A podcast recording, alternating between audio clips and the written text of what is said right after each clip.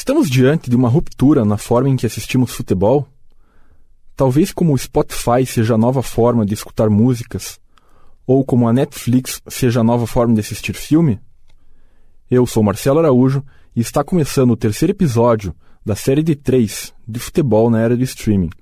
Hoje vamos receber dois convidados, Gabriel Wacker e Rodolfo Gomes.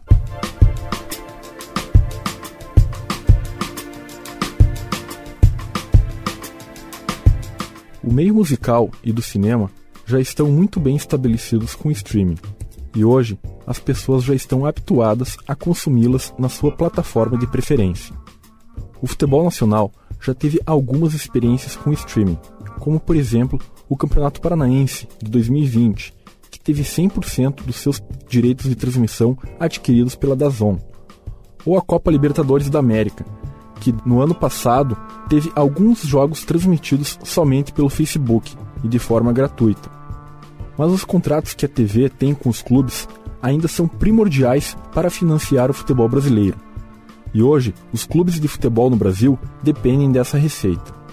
A maioria dos times está presa a contratos com a Globo até 2024, e apesar da lei do mandante, os contratos firmados com a TV devem seguir preservados como era antes da alteração da lei, até o término dos contratos.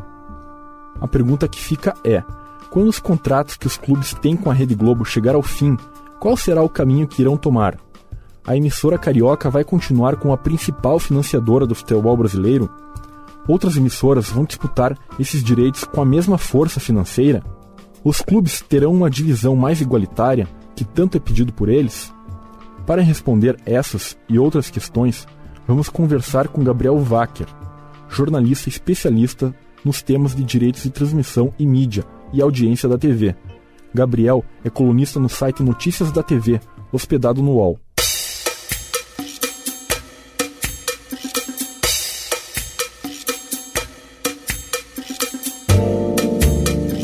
Se você leu alguma novidade sobre a programação da TV brasileira nos últimos meses, muito provavelmente quem escreveu foi Gabriel Wacker. Seja muito bem-vindo ao podcast, Gabriel. Como vai?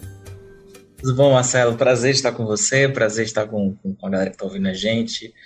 É, vamos lá, vou tentar ajudar de alguma forma aqui a, a, esse debate interessantíssimo, que é tentar entender o que, que vai ser do futebol na era da, da internet, né?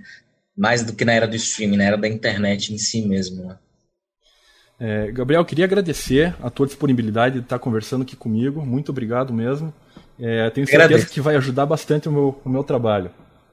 Perfeito. Eu estou aqui para ajudar, até porque eu já tive do outro lado, né? Eu já, já fui um, um foquinha calouro, ralei muito, então é, é, sempre divertido ajudar os meus novos colegas. Beleza. É, começando aqui, Gabriel, atualmente as pessoas se acostumaram, estão muito acostumadas a assistir filmes no Netflix ou no Amazon Prime, e escutar músicas no Spotify ou no Deezer. Mas ainda assistimos futebol na TV aberta ou fechada. Você acredita que a TV vai continuar sendo o principal meio de transmissão do futebol por muito tempo? Eu, eu acho que aqui no Brasil, Marcelo, a gente tem uma coisa que eu acho que tem que ser levada muito em consideração. Primeiro, que a gente tem uma população mais pobre, né, do que em relação, por exemplo, à Europa, que é um, um, uma região, e a Europa e Ásia, né, que já, já são regiões que você acompanha futebol exclusivamente pagando em pay-per-views de streaming, em sua, mais sua maioria. Uh, tem, logicamente, que tem TV, TV a cabo, mas assim, TV paga, mas a TV paga é uma, hoje é mais uma extensão do streaming do que qualquer outra coisa. Eu acho que aqui no Brasil a gente está nesse processo. Mas aqui no Brasil as pessoas gostam do advento de, de ter uma antenazinha normal de televisão aberta, ligar lá e tá passando um jogo. Tanto, é tanto que eu conheço gente, tu conheço torcedor que deixa de pagar e assistir o jogo do seu time no, no Premiere, ou no Dazon, ou whatever, se o jogo tiver, que ele tiver a garantia que o jogo está passando na TV aberta, ou simplesmente se ele não tiver dinheiro, ele, sei lá, dá um outro jeito, vê por algum outro, por algum outro lugar, até de forma pirata, e, e coloca na televisão o jogo que está passando na televisão, porque o cara não vai pagar a isso. Porque ele tem outras, outras prioridades. Então, acho que seguindo essa linha, acho que a gente vai ter televisão aberta muito tempo aqui no Brasil, muito tempo mesmo. Além do mais, é, a TV aberta ela chega em lugares que a internet brasileira ainda não chega com qualidade. Eu gosto muito do exemplo daqui, até daqui do meu estado. Assim, eu tenho uma tia minha, é, tia, tia Cida, beijo, tia Cida, que mora com meu tio Alberto, na frente do Rio São Francisco, lá, lá em Gararu, né, no sertão daqui de Sergipe. Eles moram literal, literalmente na frente do Rio São Francisco. O Rio São Francisco é na porta da casa deles. É uma coisa linda de, de, de, morrer. E, enfim, e aí lá a internet não é uma internet que você consegue oh, ver tudo ao mesmo tempo, uma hiper ultra qualidade. Uma internet que dá para você usar para fazer algumas coisas, ver um videozinho no YouTube, mas não roda direito um streaming, sabe? Então, mas lá a TV aberta chega, chega com parabólica, chega por sinal terrestre já, tanto de, de Alagoas quanto de Sergipe, isso é bom. Tem, na, na última vez que foi na casa ela tinha Globo Sergipe, Globo Alagoas, era uma coisa maravilhosa. Então, é, é, eu acho que é muito por aí. Tem lugares onde a TV aberta chega que a internet ainda não chegou com qualidade. Chegará daqui a uns 20 anos, provavelmente, mas ainda não chegou com qualidade, precisa chegar. Para a gente pensar nesse próximo passo. É, esse até um, é um tema que eu andei abordando com, com o Thiago Massari, que foi um outro convidado aqui do, do podcast, é, uhum. que ele deu uma perspectiva que eu achei muito interessante, que eu gostaria de saber a sua, a sua opinião sobre isso que o cidadão brasileiro se acostumou por muito tempo a, cons a consumir o futebol de graça através de transmissões de jogos na TV aberta. Você acredita que esse possa ser um fator que esteja segurando o crescimento dos streamings esportivos pagos, como aconteceu com a própria Dazon? É, eu acho que sim, eu acho que sim. Eu acho que aqui no, no Brasil, tá, eu não sei se o Dazon é o melhor exemplo, porque eu acho que o Dazon, quando ele chegou no Brasil, ele chegou no Brasil como se ele fosse chegar na Europa que todo mundo ia falar: opa, vou assinar isso aqui. E o Ru é a melhor oferta. Não é bem assim. Aqui é mais difícil. Aqui a gente tem mais players. Aqui a gente tem a Globo com mais força. Lá na Europa a gente não tem uma Globo com muita força. É bem tudo muito mais segmentado. Na Inglaterra a gente tem a, a Sky Sports, a BT Sports.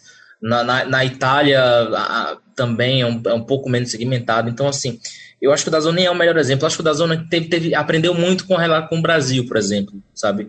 Aprendeu bastante. Então, eu, eu não concordo muito com essa perspectiva. Acho que essa perspectiva tem, vai ter, tem que ser mais longa ainda. Tem que ser por muito mais tempo, sabe? É, porque o mercado brasileiro ele é tão maluco, no mau sentido, muitas vezes, que o cara não consegue basicamente saber até quando vai um investimento. Ele simplesmente não sabe. Eu acho que o Dazon não veio preparado para isso. Acho que o Dazon saiu comprando tudo, achou que ia ter um retorno muito rápido. Até começou a ter um bom retorno, principalmente ali no início de 2020. Mas muito por causa, e aí diga-se, da força da torcida do Flamengo com as finais da Recopa e tudo mais. E ainda assim é uma força meio fake, né? Porque conheço de gente que só assinou aquele mês gratuito e depois caiu fora, não tá no gibi. É, eu, eu, eu, tô, eu assino o Dazon ainda porque eu, que eu acho interessante que tem, tem algumas coisas legais lá, boxe, que é uma coisa que não tem muito na TV. Agora a ESPN começou a, a passar. Mas é eles, falam, eles, eles têm um streaming, né? eles têm um streaming exclusivo de, de, de boxe, inclusive, acho que é na. Mas que funciona na Ásia e na Oceania, se não me engano. Sim, é, tem uma. Não sei se é uma produtora de boxe que se chama Golden hum. Boy, que é, que é fechada com a Dazon. E os eventos sim, da Golden Boy é eles que transmitem. Sim, exato. E tem, tem os dardos também, né? Tem a série C ainda, que é para mim vai ser no ano que vem, né? Com confiança, se a confiança cair. Se eles não devolverem também os direitos do, do da Série C, né? o contrato da Série C vai até ano que vem. O papo que tá rolando é que da zona deve sair até o final desse ano, mas ainda não tá meio indefinido, o contrato tá aí. Vamos ver se eles cumprem, né? Pelo menos por enquanto eu vou ver no da zona ano que vem, confiança. Vamos ver na série C, vamos ver eu se. Eu acho que é uma boa se... também, né? Que é uma plataforma, né, estável, eu acho, uma plataforma ali que, que tem uma boa imagem e e que dá pra, é, eu... dá pra aproveitar bastante o campeonato. É, eu acho que quem tá vindo muito na esteira do Dazone tá conseguindo fazer até um trabalho melhor aqui no Brasil é a TVN Sports. A TVN Sports tem feito um trabalho excelente, né? Já tem até Série C, tem o canal olímpico do, do, do, do Esporte Olímpico do Brasil, que é o canal Brasil Olímpico, se não me engano o nome é esse, que é um trabalho muito bom que eles fazem com, com, com, com eventos de, de, de, de, de esportes que não estão normalmente na, na televisão paga, né? Em outras plataformas maiores. Então, eu acho que se, se a Fedazão sair, a gente está tendo uma empresa aí no, no vácuo dela. Uhum. É... Gabriel, você noticiou na semana passada a desistência da TNT Sports, ou barra Turner, que de transmitiu... Barra Warner Media também, né? Porque muda de nome o tempo todo. Pois é. que eles vão desistir de transmitir o Campeonato Brasileiro a partir de 2022, mesmo com um contrato até 2024.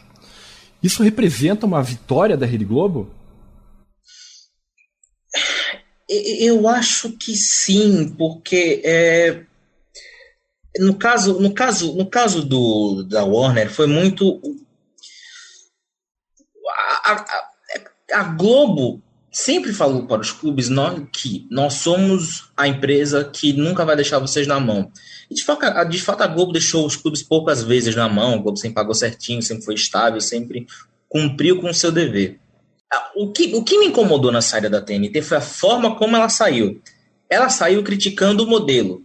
Mas espera aí, o modelo que você, o modelo é o mesmo de, da negociação de 2016, não mudou nada de lá para cá. Se você negociou nesse modelo, você sabia os contras desse modelo. Se você acha o modelo ruim, ou como é que você acha o modelo de, que foi negociado cinco anos atrás de ruim e você negociou mesmo assim? Por quê? Sabe, eu acho que foi muito ingênuo. É, a reclamação da TNT, principalmente, é a, a Globo, por causa da Globo, os clubes decidiram manter o bloqueio de praça. Ok, eu acho que é uma reivindicação válida até certo ponto, mas a questão é, os clubes perderiam dinheiro com, com os redutores e perderiam dinheiro com o pay-per-view. E hoje o pay-per-view é o que dá mais dinheiro para os clubes. Pelo menos para a grande maioria dos clubes, né? Clubes menores, tipo Chapecoense, Red Bull, Cuiabá, não ganham tanto dinheiro assim com pay-per-view. Mas os gigantes, o Atlético, Cruzeiro, Vasco, Palmeiras, São Paulo, Flamengo, ganham muito dinheiro com o Pague para Ver. Então, se você impede as transmissões de, da grande maioria dos jogos para o pay-per-view, você não consegue ter uma oferta tão ampla de jogos e você não consegue agradar o seu assinante. Por que o cara vai assinar um jogo, um Palmeiras e Santos, para ver um Palmeiras e Santos, se o Palmeiras e Santos está passando na TNT para São Paulo? Sabe? É, é, eu acho que o modelo que foi se desenhado com a, com a liberação de jogos pontuais ali do Palmeiras poderia ser um modelo até ser seguido por outros. Eu não entendi porque outros clubes também não brigaram por isso. Talvez que o Palmeiras foi mais até o fim da negociação. Mas esse modelo de liberar, olha, quatro, cinco jogos sem bloqueio de praça, eu acho ok, acho ótimo. Acho que esse deveria ser o modelo. Agora, eu entendo os clubes terem falado, olha, a gente quer o a gente não, a gente quer o bloqueio de praça, porque eu não quero perder mais dinheiro no pay-per-view a questão é justamente dinheiro, a questão é justamente pay-per-view. Acho que a vitória foi da Globo por mostrar que o modelo de negócio dela, o modelo da forma que ela apresenta para os clubes é muito mais estável. A TNT o tempo todo não cumpriu muita coisa que, que prometeu, os clubes também não cumpriram, mas a, a, TNT também não cumpriu muita coisa. Antes, antes do, do, do da estreia né, do Brasileirão, em 2019, o canal acabou. Ah, nosso contrato é com a Turner. Não, o contrato era com o Esporte Interativo. Quem negociou foi o esporte interativo, o esporte interativo não transmitiu. Acho que o ponto é esse, assim, acho que os clubes sempre se sentiram, os, os clubes nunca gostaram da, dessa Warner, dessa Turner, sabe, que veio depois do, do fim do esporte interativo. Porque com quem eles tinham negociado já tinha saído, sabe, o, o, o, principalmente o Edgar Diniz, que é um homem de confiança dos clubes, tanto que quando eles precisaram renegociar o contrato lá com a, com a, com a TNT em 2020, durante a pandemia, foi o Edgar Diniz que fez essa intermediação. É. Então acho que foi a vitória da Globo, sim. tá certo. Essa questão aí de negociação dos clubes é, é, um grande problema, né? Que os clubes negociam individualmente as suas, né, seus direitos de, de, transmissão. Que é uma coisa que, que na Europa acontece diferente, que a, as TVs é, elas negociam diretamente com as ligas. Você acha que no uhum. Brasil a gente está muito longe de, de acontecer uma, uma coisa assim? Acho. Acho. O, o, a, a, liga que tentou se criar nos últimos meses, né, já, já caiu por terra, né? Não, não vai rolar. Porque os clubes não se entendem, ninguém se entende. Todo mundo quer o seu, todo mundo quer o nosso. Por exemplo, ou, é, na data que a gente está gravando esse podcast, dia 6 de, de, 6 de outubro de 2021, eu dei a notícia de que Ceará e Fortaleza já estão muito próximos de assinar com, a, com, com o Sport TV para TV paga. Porque eles fizeram lá juntos um bem bolado falaram, a gente quer fazer junto. Aí o presidente do Santos, o Rueda, fala assim, ah, eu quero negociar sozinho também. Então, assim, se eles não conseguem se unir, se oito, se sete clubes não conseguem se unir num negócio desse para negociar em conjunto, com, sendo que você já negocia com a lei do mandante, o que valoriza o seu, o seu, o seu, o seu pacote, eles não conseguem se unir nisso, sete clubes não conseguem se unir nisso, Você acha que 20 vão conseguir? Não vão. Eles estão nem aí, eles estão. É cada um por si, um por todos. Ou um por um, enfim, whatever. Mas é basicamente. A, a, a liga um dia só vai sair se os clubes pararem de tanta picunha e se unirem mesmo, se falar, olha, a gente precisa melhorar o nosso futebol. A audiência está caindo na TV aberta, o número de assinantes de pay-per-view está caindo, o número da audiência do, do Sport TV está caindo e a gente está vendo isso de em banho-maria perdendo terreno para os times europeus e ninguém fazendo nada. É basicamente isso. É basicamente isso. Sabe? É, esse é o ponto que me, que me incomoda profundamente. Os clubes não se unem, não observam o que está na frente deles. Muito provavelmente esse ano a Globo vai fechar com a pior média do Campeonato Brasileiro desde 2016, desde que a Band saiu do, do, do, do Campeonato Brasileiro. Média vai ser a pior média. Oi? Média de audiência, que você diz, né? Média de audiência, Sim. exatamente. Por quê? Porque o futebol tá ruim. O futebol tá ruim, gente. Então, assim, o futebol melhor passa por administradores melhores, mas como a gente não tem nem para formar uma liga decente de futebol, logicamente que isso não vai acontecer tão cedo. É, eu não quero mudar muito de assunto, que até esse é um assunto que eu vou, que eu vou abordar num, num outro episódio, mas você acha claro. que a lei do mandante ela não pode ser prejudicial para os clubes? principalmente para os menores? E, ela pode ser prejudicial se os clubes pequenos quiserem. Se os clubes pequenos quiserem formar um bloco menor e, e, e negociarem juntos, é uma valorização. Você consegue tirar mais dinheiro, seja da Globo, seja de qualquer outra empresa, e é bom falar isso, assim, eles podem vender para quem eles quiserem. Para quem eles quiserem. O YouTube fez proposta para o Red Bull Bragantino para comprar durante a MP do mandante os direitos do brasileiro no ano passado. É porque o, o, YouTube não quis, né? Se meter nessa, né? Viu que era roubada naquela hora. Mas agora tá ok, tem, tem lei, a lei tá aí. Não tem contrato mais firmado, pode vender, sabe? Até onde eu sei, né? Até onde eu sei pode vender, mas sei lá, do jeito que a coisa anda, pode ser que não, que não possa, eu não sei. Mas até onde eu sei, pode. Então, se une, vende em bloco, valoriza o produto. Olha, fala para, sei lá, para uma Disney, para um Band Esportes, olha, eu tenho aqui um Flamengo e Cuiabá, isso aqui é bom, a torcida do Flamengo vai assistir. Sabe, valoriza, tenta, sabe? Tenta mesmo, por que não? É, eu, eu acho que só vai ser prejudicial se os clubes pequenos quiserem. E pelo visto eles querem que seja prejudicial, porque, de novo, tá muito com cara de é cada um por si. Acho que eu acho que o, a saída da TNT já dá um sinal disso, de como os clubes ainda são egoístas e não estão preparados para ter esse direito tão universal em mãos. É, é, muito comum a gente ouvir de alguns torcedores, isso de todos os clubes, apontarem a uhum. Globo como uma grande vilã do futebol, como a malvadona, né? Nesses últimos uhum. anos que a Globo não teve o domínio completo do Campeonato Brasileiro, esse discurso diminuiu. Talvez Sim por esses torcedores notarem que, que os seus clubes dependem muito financeiramente da, da emissora carioca. Como que você enxerga isso? Você acha que a Globo é a mais vilã ou é a mais, a sal, mais como salvadora do futebol brasileiro? Eu acho que a Globo é anti-herói. Sabe anti-herói? Anti-herói não é nem bonzinho nem vilão. Ele é um cara carismático, a galera gosta, ele faz muita coisa boa, mas ele também faz algumas cagadas, né? Nem se podia falar cagada, mas falei. é, ele faz algumas bobagens. Então, assim, é, eu, eu, acho que a Globo tem muito para. Eu acho que a Globo fez muita coisa boa pelo futebol brasileiro. A Globo paga, paga bem, paga em dia. É, o que ela promete, ela cumpre. A exposição que ela promete, ela cumpre. Quando ela fala assim, olha, a gente vai colocar tal jogo em tal horário e pá, pá, pá, a gente vai fazer assim, assim, assim, ela vai lá e faz. Ela, é ela sabe planejar e executar muito bem. Isso acho que é fato. Mas eu acho que a Globo também tem, teve alguns males. O horário do futebol não ser o melhor horário é muito por causa da tradição que a Globo tem. Né? Por muito tempo foi 10 horas, agora é 9 e meia, eles mantiveram 9 e meia, mas é, foi muito custo. Eu sou da época que começava 10 horas, 10, já vi jogo começar 10 e 15, inclusive, né? Por causa de atraso e tudo mais. Então acho que a Globo tá lá no meio termo. Mas a Globo é uma empresa muito melhor do que as outras que tentaram. Né? Por exemplo, a gente já teve a, própria Turner tá aí para provar, a própria a própria o SBT quando tentou também lá atrás não se deu bem. Acho que mais chegou perto do que a Globo faz é a Band, mas a Band tem um alcance muito menor. Então, como é que você vai entregar um produto numa emissora que dá 3 de média dia contra uma emissora que dá 15, 16? Você prefere entregar para que dá 15 que 16, você vai ter o maior alcance. Então, acho que é por aí. Eu acho que a Globo tá no meio termo, mas ela faz, fez mais coisas boas do que coisas ruins. Tá bom. É, a maioria dos clubes é, tem um contrato com a Globo encerrando em 2024, os contratos de TV. Você, como que você vê que, que, vai ficar esse cenário depois que esses contratos se encerrarem? Eu, me, me parece, me parece que os clubes querem é, é, explorar novas, novas possibilidades, né? Eu acho que o Paulista já é uma, um pouco da prova disso, né? O Campeonato Paulista sendo vendido fragmentado, né? Por todas as mídias, com todo mundo conversando com todo mundo.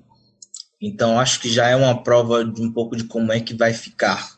Acho que é bem por aí. Acho que a, Globo vai ter que lidar com a entrada de novos players, né? E aí, quando falo novos players, é big techs, é empresas grandes, multinacionais, como uh, a Amazon me parece que tem vontade, o YouTube parece que está vindo aí com vontade, o Facebook não vai, o Facebook abandonou. Então, eu acho que é, acho que é, é um pouco disso.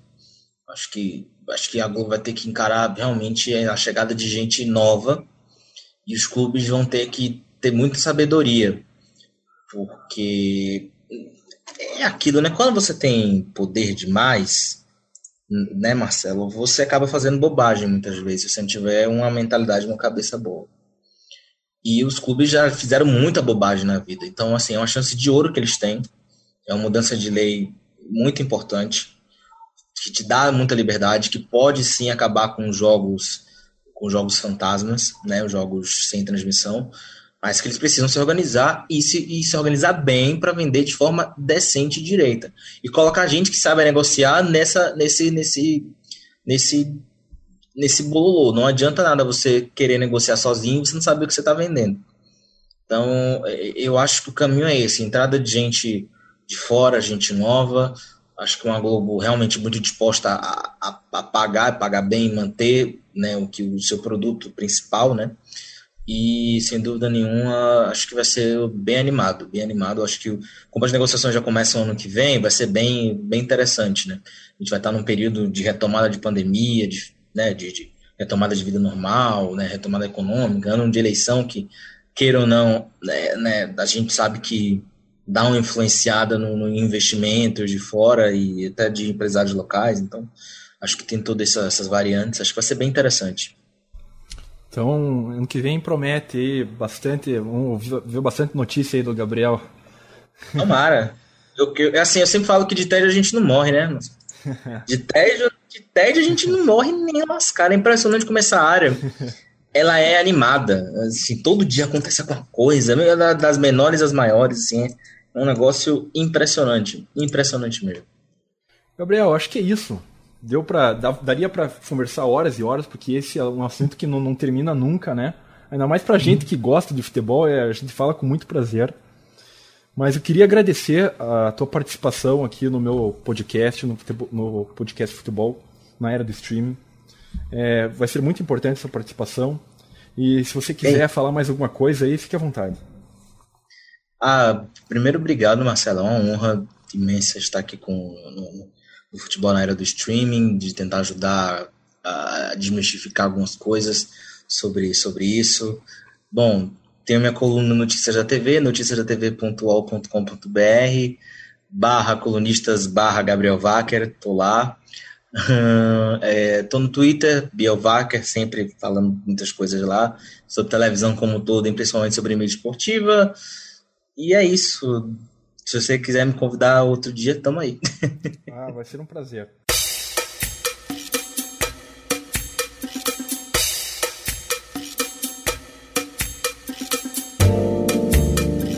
O nosso segundo convidado do podcast de hoje é o Rodolfo Gomes, integrante e idealizador do canal no YouTube Futeboteco, que repercute e fala muito sobre o tema principal desse programa, que é transmissões de futebol.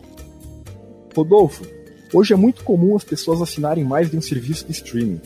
Você acha que o discurso de que o streaming poderia ser uma alternativa mais barata do que os pacotes de TV por assinatura tende a não ser justificável? Seja bem-vindo ao podcast, Rodolfo. Como vai? Olá, cara. Muito, muito bom dia, boa tarde, boa noite para quem estiver ouvindo, independentemente do horário, né? Podcast agora tem essa. Vou bem, cara, vou bem, vou feliz, feliz pelo convite, muito obrigado aí, saber que é, o Gabriel Wacker também tá no mesmo programa, um cara que eu adoro. Cara, esse discurso pode não ser mais justificável se você assinar todos, né? Porque se você assinar todos os streamings aí, é, vai bater de frente com o preço hoje médio que se cobra numa TV fechada. Mas ainda assim eu acho que vale mais a pena. E é normal, cara, também que isso aconteça, porque com o sucesso da Netflix aqui no Brasil, é óbvio que entrar, no Brasil e no mundo, né? É óbvio que entrar outras empresas nesse negócio de, de, de streaming. Os caras não iam deixar a carne toda para Netflix. A Disney fez uma compra global bilionária da Fox para poder fomentar justamente ali os seus produtos no que se diz respeito a, a streaming, que isso dá muito dinheiro no mundo, né? Porque todo mundo assina. Então, assim, agora, eu acho que é um momento melhor, assim, para as pessoas, porque fica mais democrático. Porque, primeiro, assim, você está assinando um negócio que você não tem muito compromisso. Você pode assinar hoje e cancelar amanhã. Não tem essa coisa que as TVs por assinatura cobram, que é essa essa fidelidade, sabe? Ah, você assinou, você não pode cancelar daqui a um ano, essa coisa maluca. Sem contar que, por exemplo, ah, tem um catálogo bom na HBO Max que eu quero ver. Você vai lá e assina. Você assistiu, puta, vou ver uns negócios na Amazon. Você cancela, assina a Amazon. Dá para você fazer isso se você tiver mal das pernas de grana e, e acompanhando as coisas aos poucos, né? Se você quiser, ah, puta, eu quero ter um streaming aqui para eu ficar. Aí você fala, qual que é o mais legal? Qual que mais tem a ver comigo? Você consegue ver os catálogos de todos, é, ver o que, tem, que, que, você, que mais se aproxima daquilo do seu gosto. Agora, se você falar assim, não, eu vou assinar todos os serviços de stream, vou pagar e tal, hoje é verdade, o, o, valor aí dá mais ou menos a mesma coisa, um pouco acima até do que você pagaria numa TV por assinatura num preço médio. Uhum. É, Rodolfo, é muito comum as pessoas que começam a assistir futebol pelo streaming reclamarem do, de acessar, dificuldade para acessar, por travar muito a internet. O que, que você acha que falta para o streaming se tornar um, pouquinho, um pouco mais popular? Cara, eu acho que falta estrutura, infraestrutura, né? Eu tô no, cara, eu sou privilegiado, porque eu estou em São Paulo. É, hoje, por exemplo, eu, não, eu, moro na periferia de São Paulo é, e eu tenho uma internet aqui de 300 MB de velocidade com, com. Como é que fala? Com fibra ótica. Mas, cara, você imagina isso no interior do, da Bahia, interior do Piauí, interior de Minas Gerais. Aquelas... Mas que isso, cara? Não tem condição nenhuma do cara ver um negócio ao vivo por streaming. Então, assim, o que a gente, a gente precisa entender é que nós somos um país pobre, um país que tem vários países dentro desse país, que é o Brasil, né? que várias regiões diferentes, com históricos diferentes, com estruturas diferentes. Então o que falta é que assim, a televisão ela consegue chegar na casa de 99% dos brasileiros, cara. A Globo pega na casa de todo mundo. O, a internet, ah, ainda que hoje esteja popularizado praticamente o uso do smartphone, né, principalmente nas redes nas redes móveis, eh, redes sociais que não cobram valor da para você usar na, no teu plano aqueles planos mais baratos, como, como é o Facebook, como está acontecendo já com o Instagram e acontece há bastante tempo com o WhatsApp. É, agora é muito diferente no streaming, né? Porque você está baixando um arquivo é, ao longo, ao vivo, você está ali consumindo banda. Então, para você fazer isso, você precisa pagar uma internet mais, mais cara. Dependendo da tua região, às vezes a internet nem chega, essa internet mais rápida. E então, assim, fica muito complicado. Mas eu acredito, cara, que de repente com esse 5G que vai vir aí e tal, que vai melhorar muito, vai baixar muito o custo da internet, vai aumentar muito a velocidade. Se isso chegar em todos os quatro cantos do Brasil, pode ser que popularize um pouco mais. É uma questão de tempo e de, também de vontade política, né? Do, de quererem democratizar a internet para todo mundo, independentemente da região que esteja. É, Rodolfo estava vendo hoje um, um, vídeo antigo do canal Futeboteco. Foi quando você começou a falar da quando a Dazon chegou no Brasil. Sim. E daí eu fui ver o comentário mais curtido e o comentário mais curtido lá era de um cara que estava falando que apoiava a Dazon para acabar com o monopólio da Rede Globo. Você acha que hoje as pessoas estão um pouco arrependidas de ser tão contra a Globo assim?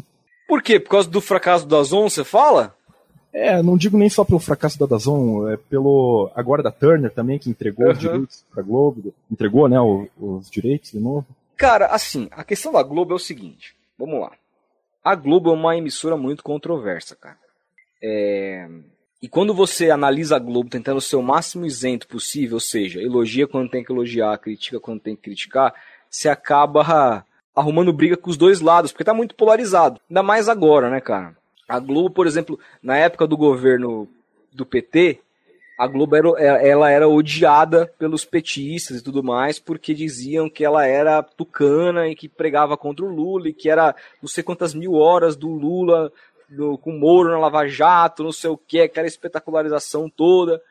Aí, cara, depois dos caras tentarem emplacar o Alckmin, não foi, um fracasso total, veio o Bolsonaro, logo a, a Globo também entrou numa colisão e tudo mais, e aí é, a coisa polarizou de vez com a galera mais conservadora é, odiando a Globo por conta disso, e enquanto a galera menos conservadora apoiando, porque tudo para ter aquela discussão né, dos dois lados. Então, no fim, cara, a verdade é que assim, não tem santo nessa história, a Globo tá longe de ser santa, a Globo, só que a gente precisa entender o tamanho da Globo. Eu, como uma, um, uma pessoa que analisa o mercado, ali, que comenta a respeito disso diariamente, eu tento entender a, a, a, a importância que a Globo tem. É, se não fosse a Globo, se não existisse a Globo hoje, o, o futebol brasileiro estaria ainda mais atrasado.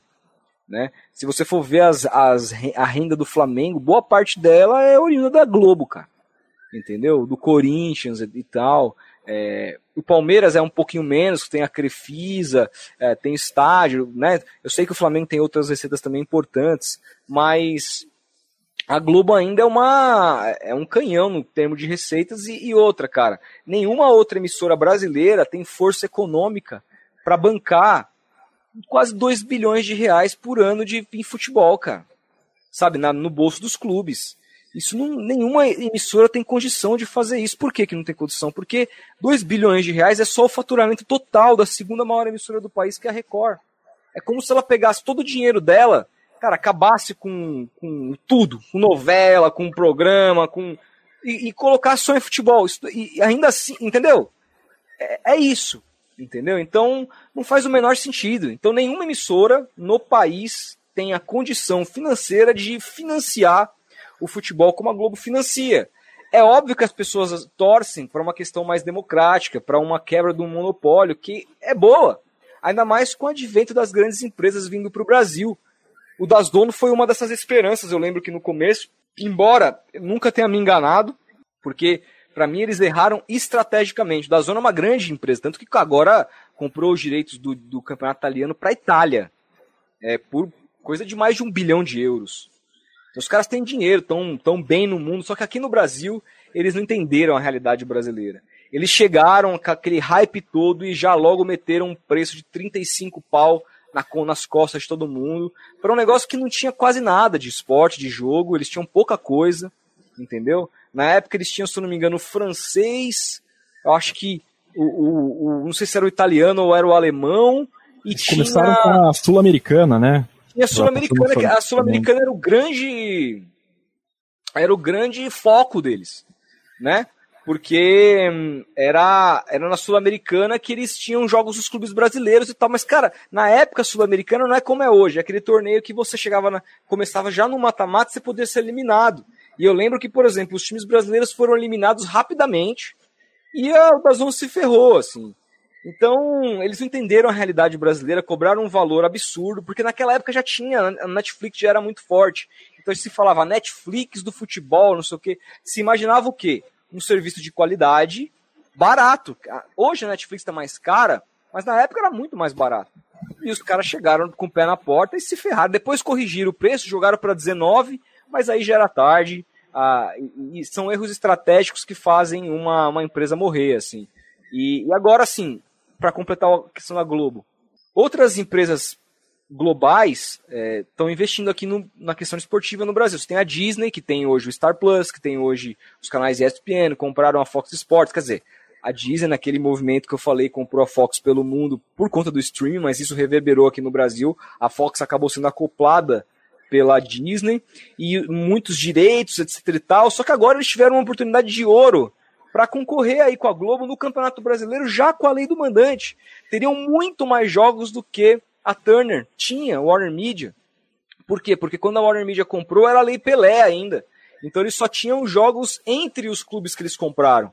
Se a Disney comprasse agora esses sete clubes que, inclusive o Curitiba da Série B, mas falando da Série A, se, se eles comprassem esse pacote de jogos dos sete clubes e pagassem bem para os clubes, eles tinham muitos jogos de 2022 a 2024, tanto no, no streaming como na TV fechada. E eles nem fizeram proposta, cara. Tanto que os clubes, a maioria, assinaram com a Globo. Entendeu? Falta ainda Palmeiras, Atlético Paranaense e o Bahia, que não assinaram com o Sport TV ainda, mas a tendência é que fechem. Entendeu? O Facebook desistiu de transmitir futebol. Aí Beleza, você tem, você tem quem mais? A própria Warner Media é Champions, acabou, os caras não querem mais nada, o Brasileirão eles desistiram. Então você vai depender de quem? A Amazon nunca se interessou, falou-se em patrocinar o Flamengo, não, nem isso rolou. No máximo que os caras vendem lá é o Premiere dentro do streaming deles. Não fazem nada, entendeu? Agora o YouTube está entrando nessa no Campeonato Paulista. Acredito que como ali um experimento para ver, etc e tal, se pode ser lucrativo, até como uma eu acho que campeonato, esse campeonato paulista vendido por pacotes, ele vai, ele vai dar a atuada do que vai ser o futuro do futebol brasileiro. Se ele der certo e o campeonato paulista conseguir arrecadar mais do que arrecadava com a Globo vendendo o campeonato por pacotes, eu acho que vai chamar a atenção dos grandes clubes brasileiros a se unirem e venderem fatiado para grandes empresas. Mas elas precisam querer, cara. Elas precisam entrar no negócio, assim como o YouTube entrou no Paulistão. Só que no Paulistão o valor é um. No Campeonato Brasileiro, o valor é completamente diferente. As grandes empresas mundiais estão dispostas a gastar o que a Globo gasta? Porque eu acho que até agora, ainda não. Talvez lá em 2025 estejam, né? Mas esses, é, vamos lembrar que essas negociações começam muito antes de 2025 para definir o, o, ciclo de 2019 a 2024. As negociações começaram em 2015, 2016. Então, assim, teoricamente, ano que vem já deve ter burburinho nesse sentido para discutir contratos de 2025.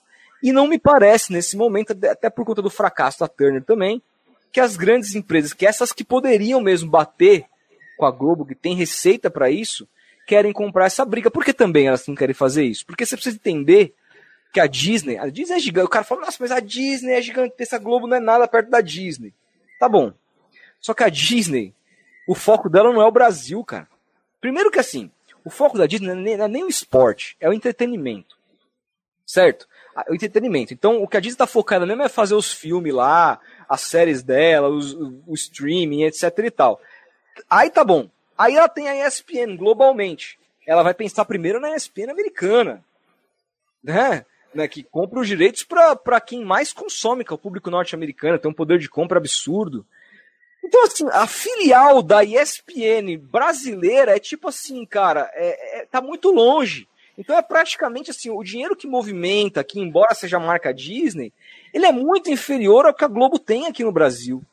Ainda que o capital da empresa seja em dólar, ainda que ela não precise gastar o que a Globo gasta em equipamento, porque compra direto na fonte, sabe? Ainda com todos esses pormenores, a gente precisa lembrar que se a Disney compra o Campeonato Brasileiro, ela vai, ela vai fechar com quem? Patrocinadores brasileiros, que não vão pagar em dólar, vão pagar em real. Então é basicamente o mesmo universo, entendeu? Então, no fim, cara, a Globo acaba tendo muita vantagem e, e assim, não é.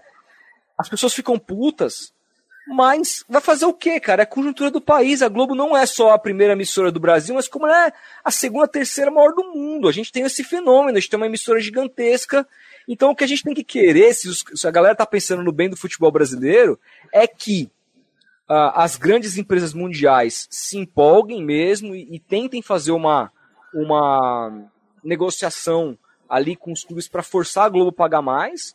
Mas se isso não rolar, a gente tem que torcer para os dirigentes serem competentes e negociarem muito bem com a Globo, tirarem o máximo de dinheiro possível dela, porque só ela pode pagar o que ela paga e só ela pode financiar o Campeonato Brasileiro. Você acha o nível do futebol hoje ruim? Aposto que sim. Seria pelo menos três vezes pior se não existisse a Globo. Isso eu posso te garantir, cara. Se a gente ficasse vendo hoje o jogo na Band, no SBT, meu amigo, você não ia ver Gabigol aqui, você não ia ver, você não ia ver ninguém aqui. A verdade é essa. É, essa é até uma, acho que você respondeu até uma, uma, uma, das perguntas que eu ia fazer. Se o domínio do Campeonato Brasileiro saísse da, da Rede Globo, isso podia, podia ser um tiro no pé para o telespectador, né, que, que pedia isso. Mas acho que você você já respondeu essa, essa minha pergunta. Sim. É, fazendo outra pergunta aqui, Rodolfo. É, eu também estava vendo esse e tem, uma, vídeo tem uma coisa importante nessa pergunta que você fez, que é o seguinte: seria um tiro no pé do telespectador, não só porque a, é, o nível do time dele provavelmente cairia porque ele ganharia menos, mas também porque pensa o seguinte: para você hoje assistir o Campeonato Brasileiro com tudo na Globo monopolizando é mais fácil. Porque você vai lá, assina uma TV por assinatura, que tenha já o Sport TV, que tenha a Globo aberta, paga o Premiere, acabou, sem todos os jogos. Agora uhum. imagina você fazer isso com todos os jogos por pacotes. Entendeu? E aí, ah, putz, você tem que assinar o streaming da Star Plus para ver tais jogos. Aí você tem que assinar o streaming do, do YouTube para ver tais jogos. Aí TV aberta é Band, SBT, não sei o que. Pay-per-view é quem? Vai ter todos os jogos? Não vai ter. Esse time fechou com esse pay-per-view aqui ou fechou com outro? Entendeu? Então, esse então, é um assim, cenário que esse é um cenário que a gente já está vendo no futebol internacional, né? Exatamente. Exatamente. Só que assim, no futebol internacional, pelo menos você compra um campeonato inteiro. Você sabe que o, que o italiano, o francês, o espanhol e, e sei lá, o português e, e, tudo mais são da ESPN, né? Agora, você imagina você comprar o, o uh, por exemplo, igual era antes. O campeonato espanhol metade na, na ESPN, metade na Fox. Algumas TVs têm Fox, outras têm ESPN. Aí, puta, dessa vez o Barcelona e Real não vai ser na ESPN, vai ser na Fox. Putz, eu não tenho, não vou poder ver. E a Fox ainda fazia o quê? Metia no Fox Premium, você tinha que pagar. Vamos lembrar disso. Entendeu? Então, assim, era uma merda. A verdade é essa. Não é muito melhor uma TV só monopolizar o campeonato, escolher os melhores jogos para passar? É muito melhor. Só que a galera não, a galera não entende. A galera deixa o ódio da, Globo, da Globo assim passar por todo esse raciocínio e aí dá no que dá. É, Rodolfo, também estava vendo um vídeo no, no, no, canal de vocês e vi que vocês comentaram de uma entrevista que o Mauro César Pereira fez com o Fernando Manuel Pinto, que é diretor da, da Globo. Uhum. É, e nessa entrevista ali, você até comentou, você acha que é possível a Globo ajudar a modernizar o, o futebol brasileiro com uma criação de liga ou algo parecido? Cara, a Globo tem ido nessa direção. A Globo tem falado em negociação coletiva há bastante tempo, cara. Por quê? Porque pensa o seguinte, digamos que você agora vai presidir a Globo, o departamento de esportes da Globo. E você vai, vai começar um novo ciclo. Aí, como eu te falei, a galera começa a negociar meio que três anos antes. Então você precisa entender como é que vai ser o futebol na, no, na tua TV a partir de 2025. É mais fácil para você negociar com uma liga, tudo, ou ir em um dos 40 clubes do Brasil, porque tem que ser 40, não pode ser 20, porque daqui três anos ninguém sabe quem vai estar na primeira divisão ou na segunda. Então você tem que negociar com pelo menos 40 clubes individualmente. São 40 reuniões no mínimo. Se, se não bater, 80. Sendo que isso poderia ser, cara, negociado de uma vez com uma liga. Para Globo é muito mais fácil. Muito mais fácil. Entendeu? É, agora, para existir uma liga, precisa, precisa existir união para existir união, precisa ter, existir é, dirigentes que prezem um pouco mais pelo coletivo do que pelo individual. E isso no Brasil, cara, infelizmente é utopia. Então, não acredito, cara. Acreditei bastante na, nessa liga, mas a começar pela postura da diretoria do Flamengo, nessa história de querer voltar antes com o torcedor nos estádios, que já meio que quebrou o processo. Aí, depois, cara, essa, essa briguinha que vai ser aí com relação a quanto cada um vai ganhar, sabe?